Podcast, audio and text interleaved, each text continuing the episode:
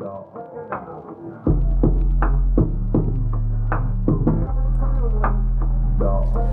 tired too. I wear my smile just like you. Days come and go, but it's different. Pray when you feel no one listens. I wear my smile just like you. And welcome to Uncovered Podcast. This is the exclusive with Caleb Bowers, number two. Um, I'm with, or I'm joined today by a good friend and an even more amazing coach, Mr. Lumumba Shabazz. Um, first of all, I'd like to thank you for coming on.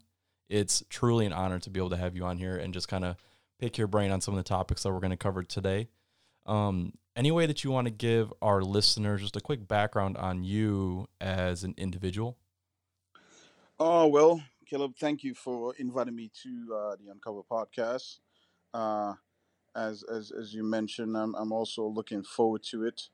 Uh, but by way of uh, a background, I'm not sure exactly what to say. Quite honestly, Whatever you want people to know. suffice it to say, I mean, I, I was born in Trinidad and Tobago. I was raised in in New York City. New York City's has been home. That's where I went to school. It's where my parents lived. It's where my dad still live, and much of my family members still live there.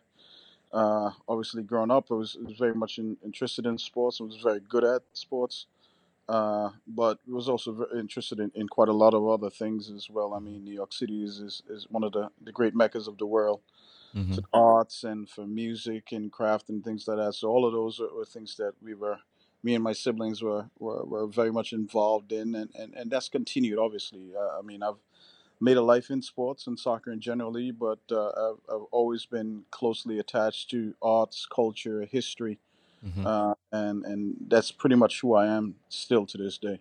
Yeah, so touching on your um I guess your participation in sports and obviously your passion for it. I do know that you are one of I think it's four, right? Coaches that have the SAQ advanced license.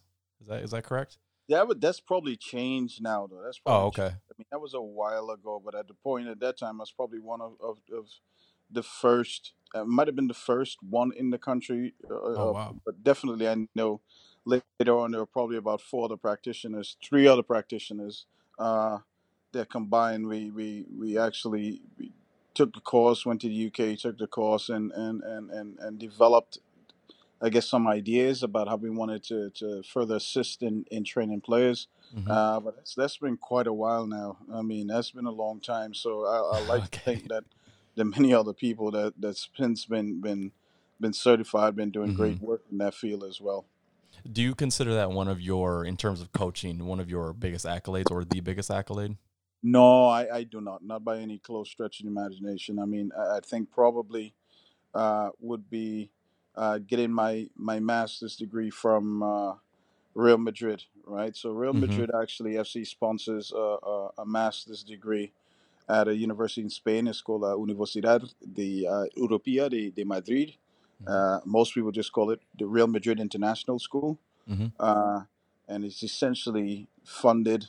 The program is put together by Real Madrid, and then all of our classes uh, are held uh, in in Madrid. And so, doing that, uh, finishing that that master's degree, and then being able to to graduate. Our graduation ceremony was held on on the field at the uh, the Bernabeu at Santiago Bernabeu. Oh, wow, that's amazing. Uh, we had uh, obviously the, the the chairman of, of Real Madrid there handing out the degrees and, and leading our graduation chat, and then uh, commencement address was by the head of of FIFA, uh, Oh, wow. Infantino. So it was great. You know, even my, my family was there with me. My old college coach was there with me. He has a, a house up in the hills right Mhm. outside of Madrid, and so he came down to uh, ceremony as well, and, and just seeing my wife and my daughter be there, and, and just being able to to to take in that that part of that journey because it, it's been a long time coming and something I'd worked really hard for.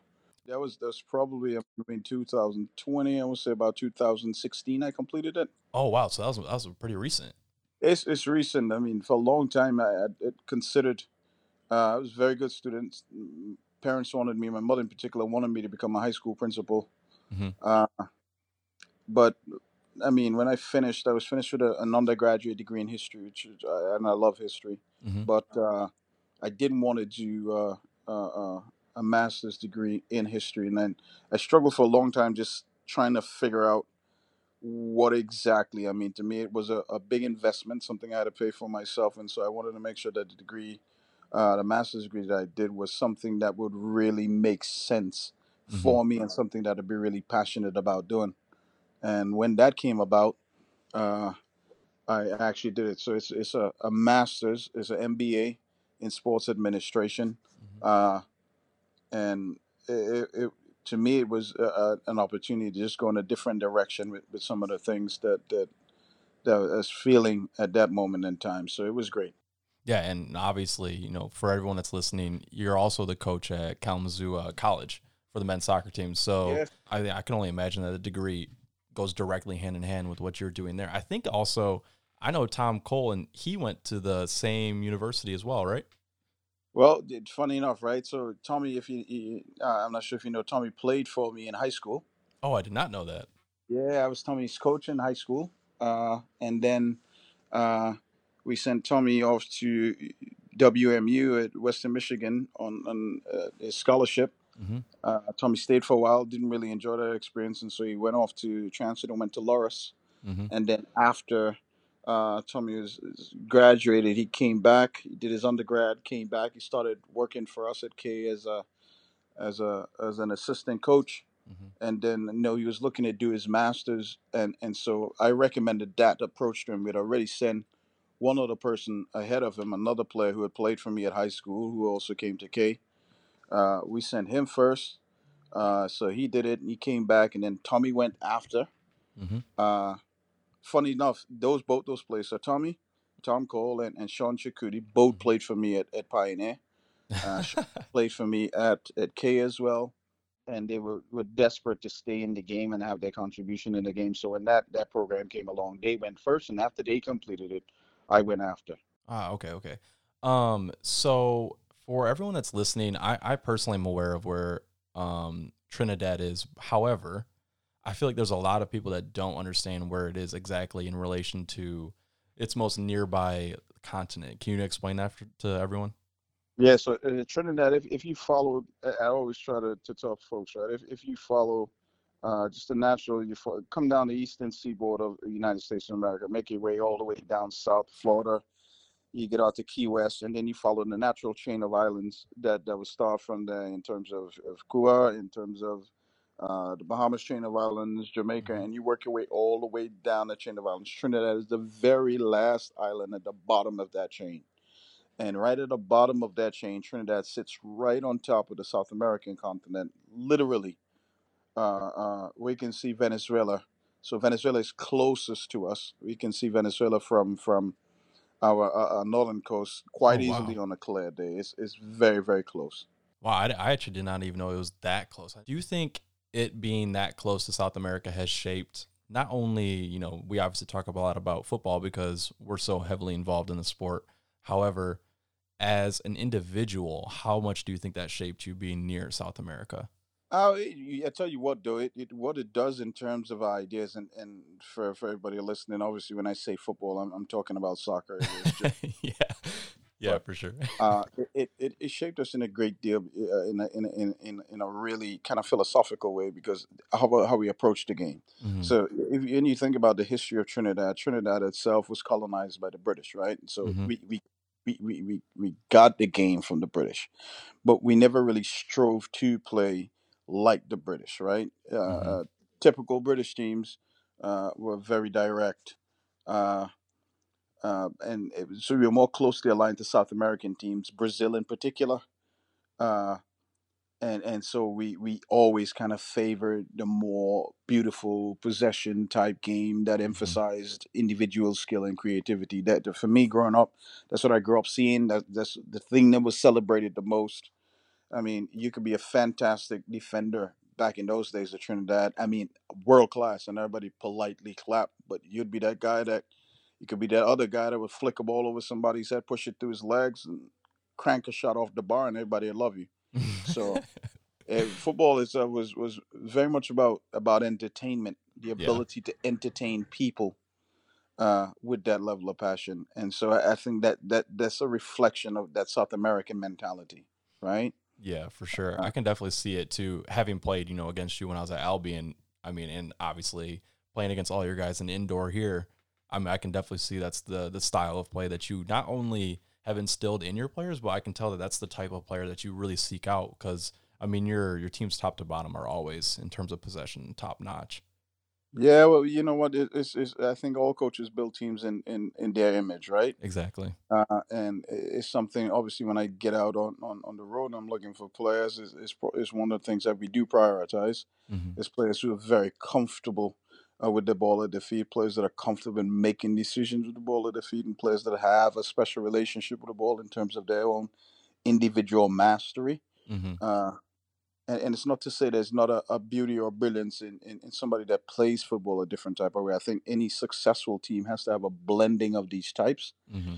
But by and large, I, I still would prefer a defender. I mean, who's hard nosed and tough and rootless, but still great quality on the ball because we want to maintain position. We want to build out the back. We want to build through the midfield. And I can't do that with a guy that just could only play one way and just launch the ball downfield. yeah, for sure. Um, so, real quick, can you give me a background on, and um, correct me if I pronounce this wrong, but the Merze Tate Explorers? Oh, Merze Tate, yeah, yeah, yeah. Merze Tate is is one of, of the best uh, youth organizations that's that's that's not for just African American young women, but primarily for African American young women, uh, like my daughter, who benefit from a legacy of uh, exposure to careers, exposure to opportunities, uh, exposure to travel, Mhm. uh, and so Merze Tate was founded by one of our local community leaders and organizers. Her name is is uh, Sonya Hollins.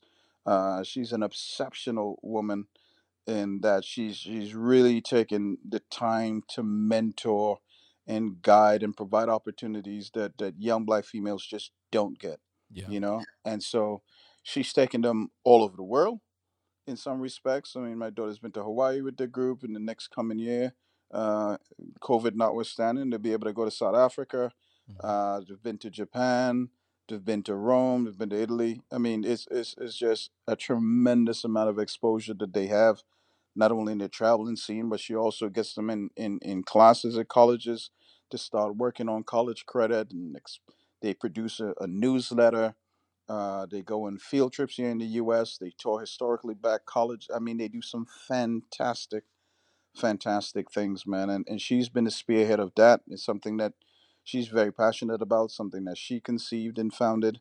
And my daughter really get a chance to just benefit from being around young women that are, are motivated, driven, Mhm. and hungry for for personal success. So it, it's probably one of the single best organizations in in all of Kalamazoo, and, and I wish quite a lot more people knew about it. Is it only available to um, women from Kalamazoo? Uh, no, we, we actually have young women in in the uh, the organization from Battle Creek. Uh, I know some young women will travel from as far as uh, Illinois sometime, and some Oh, will wow. travel from as far as as uh, Ann Arbor as well to take part in, in some of their, their weekly meetings and, and, and when they sit together in their strategizing sessions and things like that. That's awesome. I think uh, to speak on the traveling portion that you were mentioning, and I think this will lead into the rest of our conversation quite well. Traveling is, in my opinion, the number one most important thing in terms of define like building and kind of reshaping and polishing your experience with culture. And yeah, it, it- it's It just is. so amazing. I mean, I don't know how much you know about about my experience, but um, I spent time. I've been all over the world, but the longest period of time I've been out of the U.S. was when I was in China, and I was working in Beijing, and the amount of experience that you get, and like, and I've talked about this on another podcast too, but it was like, yeah, also the amount of times you get put into just the worst situations and you have to deal with the Mm. adversity. It just Mhm. it changes everything about you. And so hearing that these women are getting that amazing experience early on in their life too, because a lot of people don't get the chance to experience that until you know they get on a whim when they're in their late twenties or thirties and they decide to do it. So it's really nice hearing that they're getting that exposure and they're also doing it with like-minded individuals who are also trying to build their exposure levels and you know they're doing it with adults too who really care. I mean that's yeah, amazing. y- y- you know what is it's, it's one of those things, right? There- There's we always say that travel is is, is the best uh, kind of education a person could have in terms of, of broadening their, their own scope and, and giving Mm-hmm. them a chance to introduce themselves to the rest of the world and the world to them, right? Mm-hmm. Uh, you're right in in that uh, travel, and I'm not talking frivolous IG travel where you just go to sites and take pictures, but you never really engage the culture. right. Right.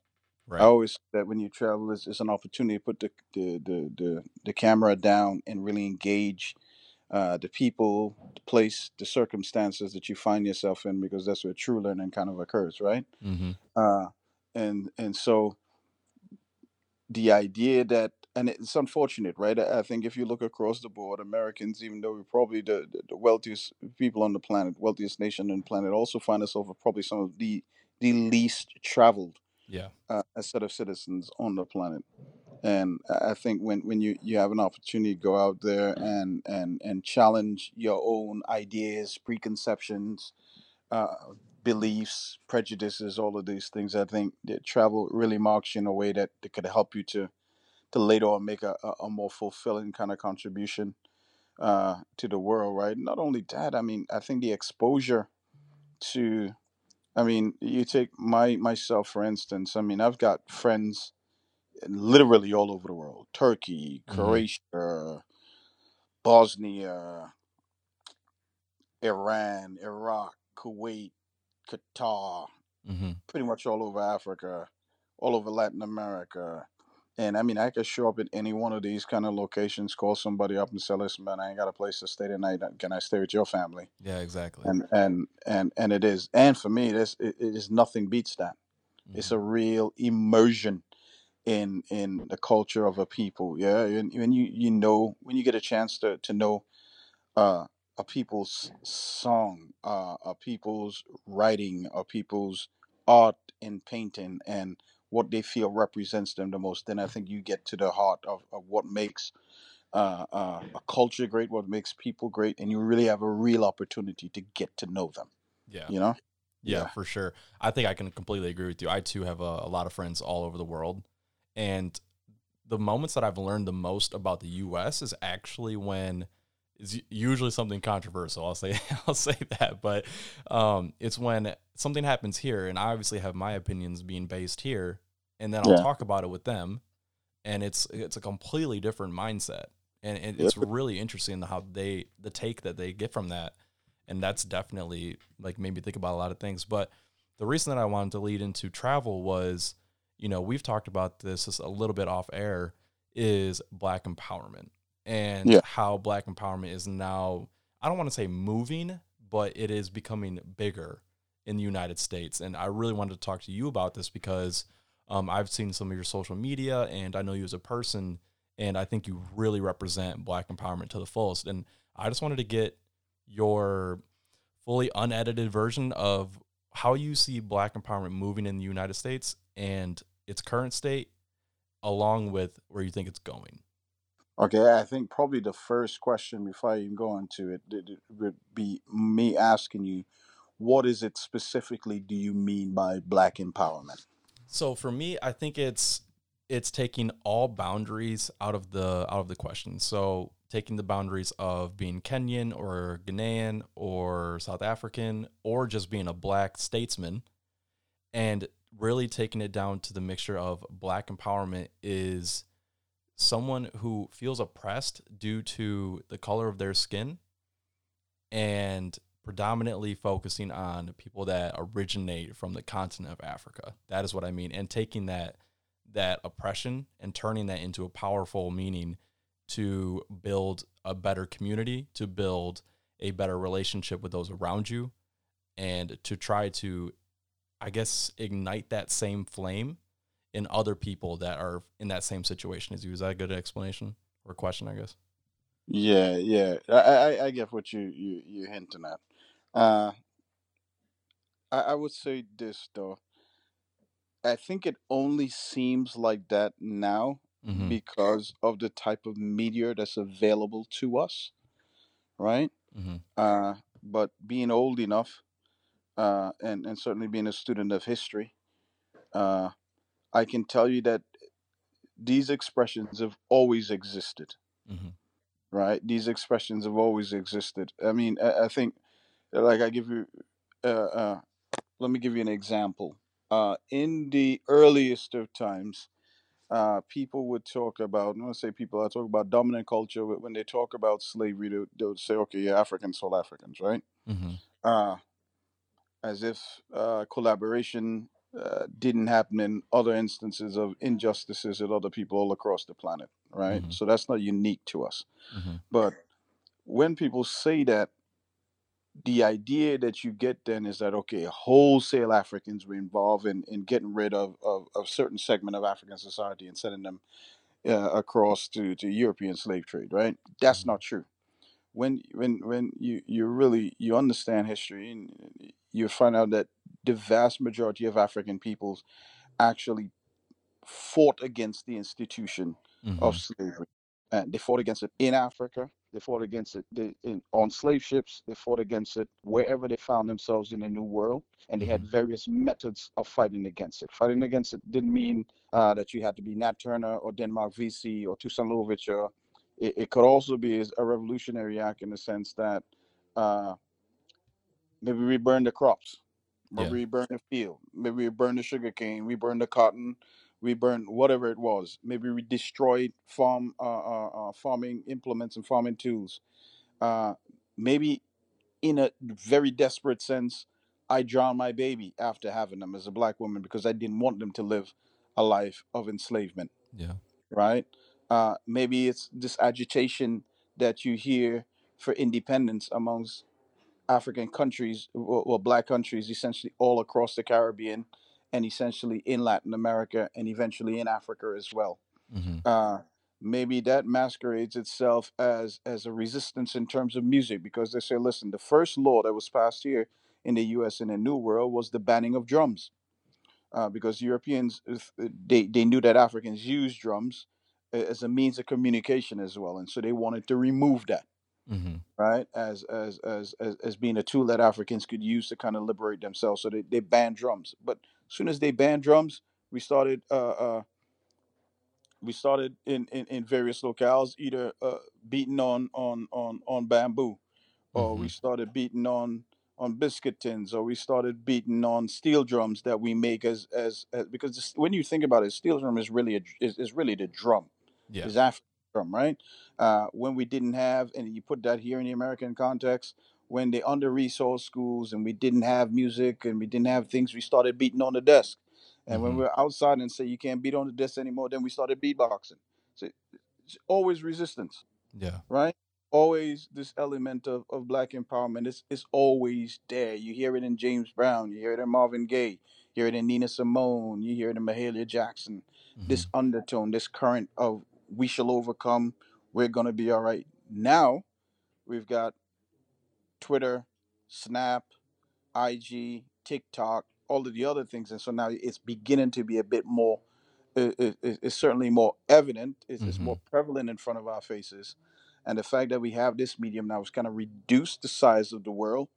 Uh, if I wanted to correspond with somebody when I was a kid, I had to write a letter, and I had to wait two or three weeks for that letter to get to them, and then two, three Yeah. weeks for response. Now, I could reach out to my buddies on WhatsApp in in Kenya or in South Africa and get a response in 30 seconds, Mm-hmm.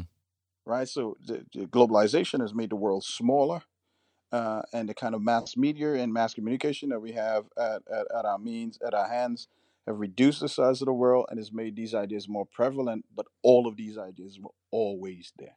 So, do you think music is the is at the core of all of all movements in terms of black culture? No, I, I- think black culture is, is, is, is- I, I don't think black culture is monolithic. Mhm. so it's, it's, it's Yeah. very, uh, I think black people, I think music has always been very central to African culture, wherever we Mhm. found ourselves, whether it's on the continent, whether it's here in the US, whether it's Caribbean or Latin America, uh, even Asia. I think music has always been at the core of that experience. Mhm. But I think it's just one aspect of it. I think another aspect of that is just our spirituality. Yeah. Uh, I think that's probably more central to everything else. But part of that is is we have. I, I think it's harder to kind of separate those things. I, I think that's a fundamental part of of our experiences. That all of these things is kind of a, a holistic, integrated kind of approach that we've had, where music is part of our our spiritual life, and our spiritual life is part of our music, hmm and but so is our art, uh, and and and and that that drives our a sense of of of of anger towards injustice, and I mean, it's it's I don't think you could separate those things. Yeah, yeah, that makes total sense. What do you think is? Ask me a question if I don't word this correctly. But what do you think is the biggest point in Black empowerment that people don't understand, or maybe even people misconstrue?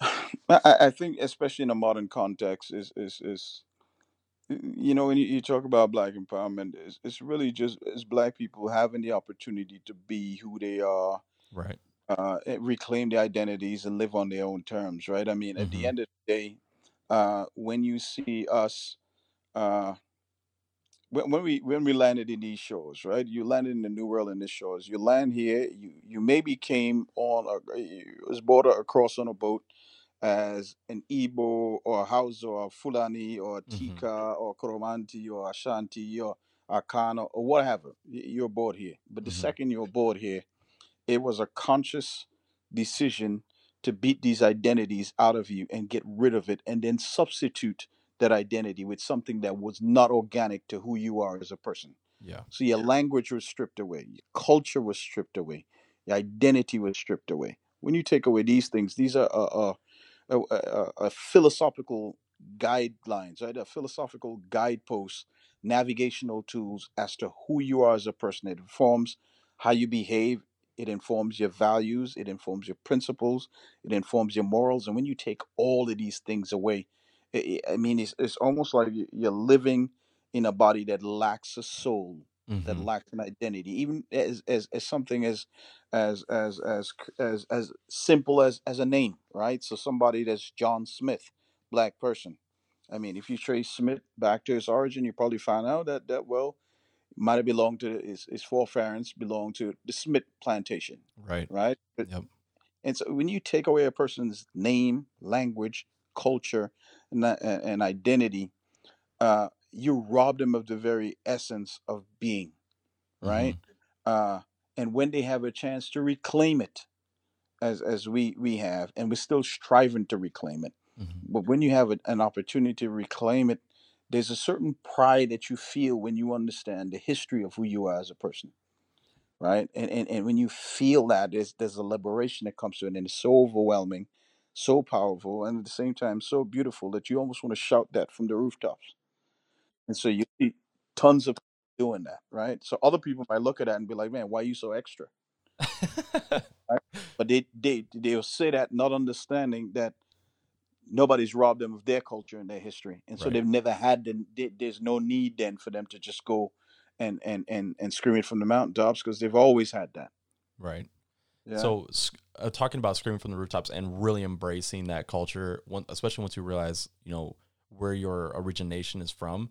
I want to bring up the fact that you realized after you took the test, um, the DNA test, that you have Hausa Fulani, right? Is that is that correct? Fulani, yep. Yeah, and Hausa so Fulani, you speaking Kita, on. Booby. Oh, sorry. I, yeah, you were breaking up a little bit. What were you saying? Yeah, so a number of different African identities. Mm-hmm. You know, uh, is is is remarkable in one sense. I'm very happy for it, Mm-hmm. uh, and I'm quite certain on on my family side is, is there's also some Yoruba in there. Mm-hmm. Uh, and, and all of those are, are identities that I feel very attached to. I, I think he, the difference for us, obviously here, and for Black folk and for Africans on the continent is is that on the continent you're still very much rooted in that identity. You're Yeah. rooted in that that particular identity. But for us out in in in in the New World, and when I say New World, I'm talking all of the Americas, Caribbean, all of these places. Right. The fact that Africa was taken from us, and that many of us didn't know and still don't know where we came from the continent, it gives us the opportunity to claim the entire continent, Mm-hmm. right? So on the, on the one hand, it's a disadvantage because you don't fundamentally understand it, but at the same time, I think there's, there's a real beauty to it because you could also connect our culture on the continent spiritually and psychically, Mm-hmm. right? And so even though you may not understand where you your your people came from, uh, you still have this opportunity to travel a continent and then find one that fits. I mean, you could love the continent, but find a place that just fits and the people that fits and the culture that fits and, and resonates with you hmm in, in a very real sense and still partake in it and enjoy it. Yeah, and I think too, one of the biggest problems with black statesmen really embracing their roots in Africa is that they don't they don't really connect with that culture, like you were saying. But I also think that there's a fundamental issue on the fact that there needs to be, and I, I actually mentioned this on another podcast too, but I think there needs to be a sense of desire in place to mm-hmm. discover where you're from because otherwise, you know, if we are taught more, which I definitely believe we need to be taught more about the African continent in in our early studies especially. But I think if we are to be taught that and if we are to learn more about the content itself, it needs to be something that black individuals especially want to embrace if they're going to really hold on to their roots because it's like math. I mean, I learned you know a lot of math when I was younger and there's I didn't really feel engaged in learning it and, and like really retaining that information. And it is something that I just forgot because I wasn't invested into it. However, the topics that I'm really into, you know, that's what I want to go into for, for my career because it just sticks with you. So I think that like in terms of finding your roots out, I think that there has to be that underlying like passion to just really understand who you are, who your friends are. Just you know, I think that if we have that as not only as a country but as a world, I think that we will find so much more happiness on the outside just because we'll be able to understand each and every person on a more individual level as we should already. Does that make Yeah, but? I, I tell you that that everybody else has that though. right. All right, Right. everybody else has that. Uh, the Chinese person that comes to the U.S. Uh, and lives here in the U.S. They don't relinquish. Uh, and obviously, I'm using this in a very monolithic sense. China itself is a very big place with a lot of different identities, but Mm-hmm. When they come here, they they, they don't relinquish, uh, for the most part, their names. Yeah, Mhm. many of them carry the same surnames that they've carried for for centuries, and and that has an attachment to people, place, language, culture. Mm-hmm. Right? Uh, they don't relinquish their religions if, if they're Buddhists or if they're, they're, they're otherwise. They they continue to practice those things here, and their children are steeped in that same uh, tradition with those Mhm. same value systems and, and so forth.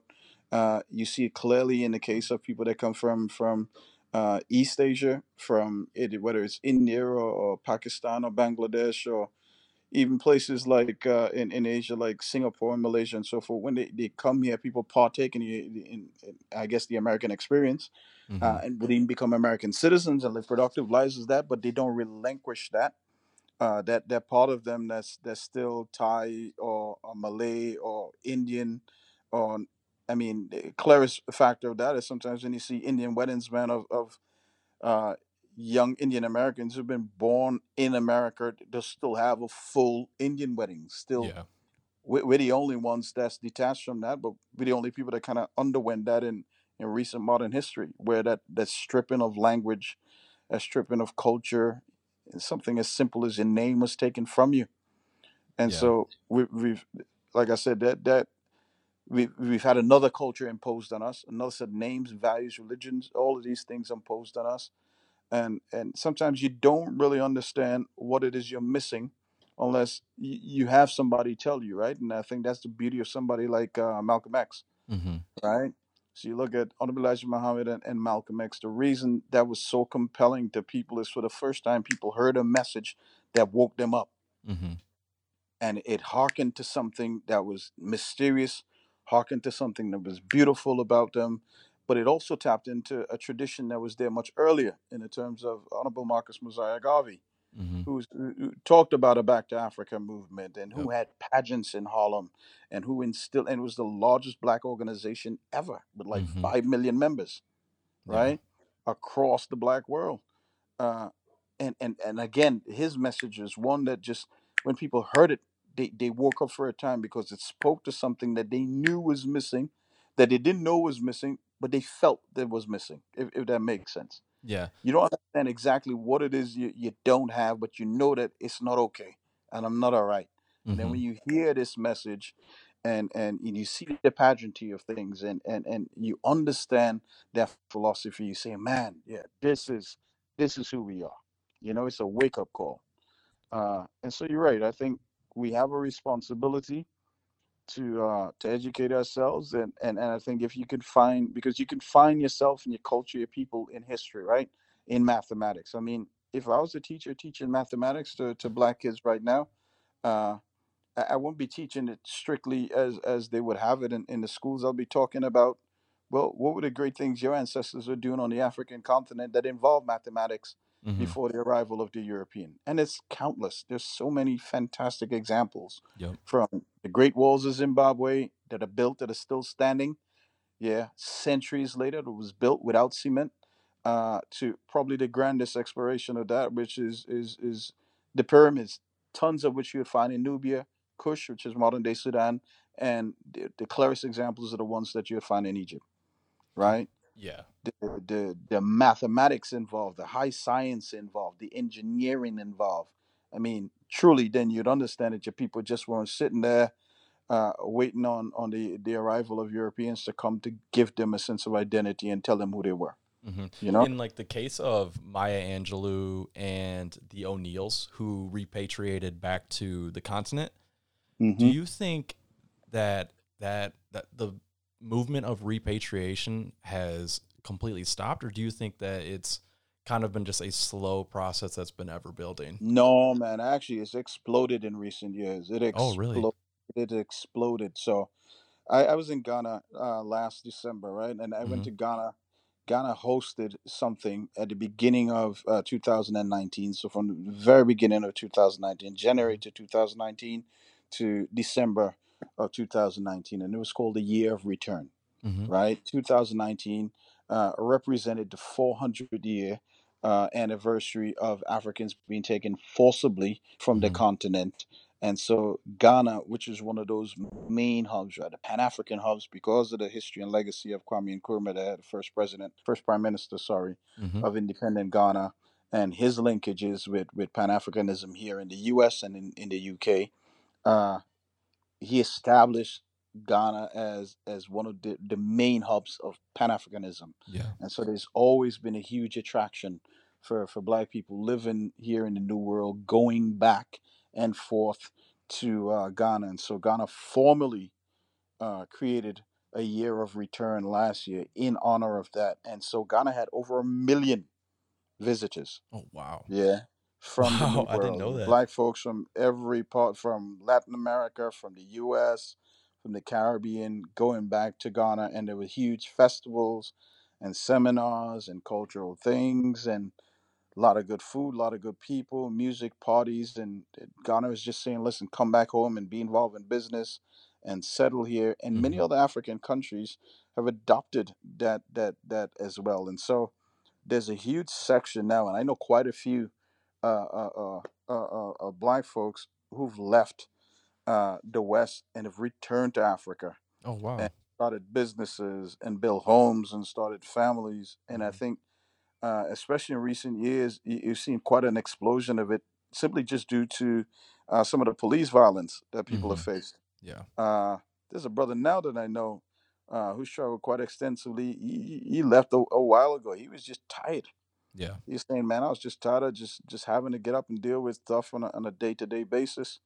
Uh, and he just packed up and he went to Ghana. I know tons of people who've been doing that forever, and the numbers are only increasing. A huge Yeah. movement. Yeah, I know for me personally, it's definitely a huge goal in my life, and it has been since I went to uh, Cameroon to have just a sanctuary where I can go and essentially, as we've been talking, and reconnect and just completely reconnect for you know whether that is for months or years of my life or whether it's Yeah. for a few weeks of my life. I just want to go and reconnect and build myself with the community and not go and try to build a community with myself. Does that make sense? Like not try to Yeah, change yeah. anything. I just want to really be a part of something that has already been there. I want to I really want to, you know, in a way assimilate to that culture and just be it. Just just really feel like I'm part of that. And that's that's always been a big goal since I went. But um we're actually going to wrap this down a little bit. I am so thankful that we had this conversation. This has been eye opening on so many different levels. Um, so for that, I want to extend a huge thank you to you. No, my pleasure. My pleasure. Yeah, Thank thank, you. you. very much. And I know that we'll see each other around pretty soon. So, uh, you know, I'm sure we'll uh, we'll pick up some more conversations in the in the near future. But other than that, for everyone that's listening, make sure you guys check us out on Instagram and Twitter at Uncovered Podcast. TikTok is the same. Other than that, stay up with us. We got a few more episodes coming for you guys, and then we're gonna go into season two, and that's Uncovered. Somebody told me that this planet was small. We used to live in the same building on the same floor and never met before until I'm overseas on tour and peep this Ethiopian queen from Philly taking classes abroad. She's studying film and photo flash focus record. Says she working.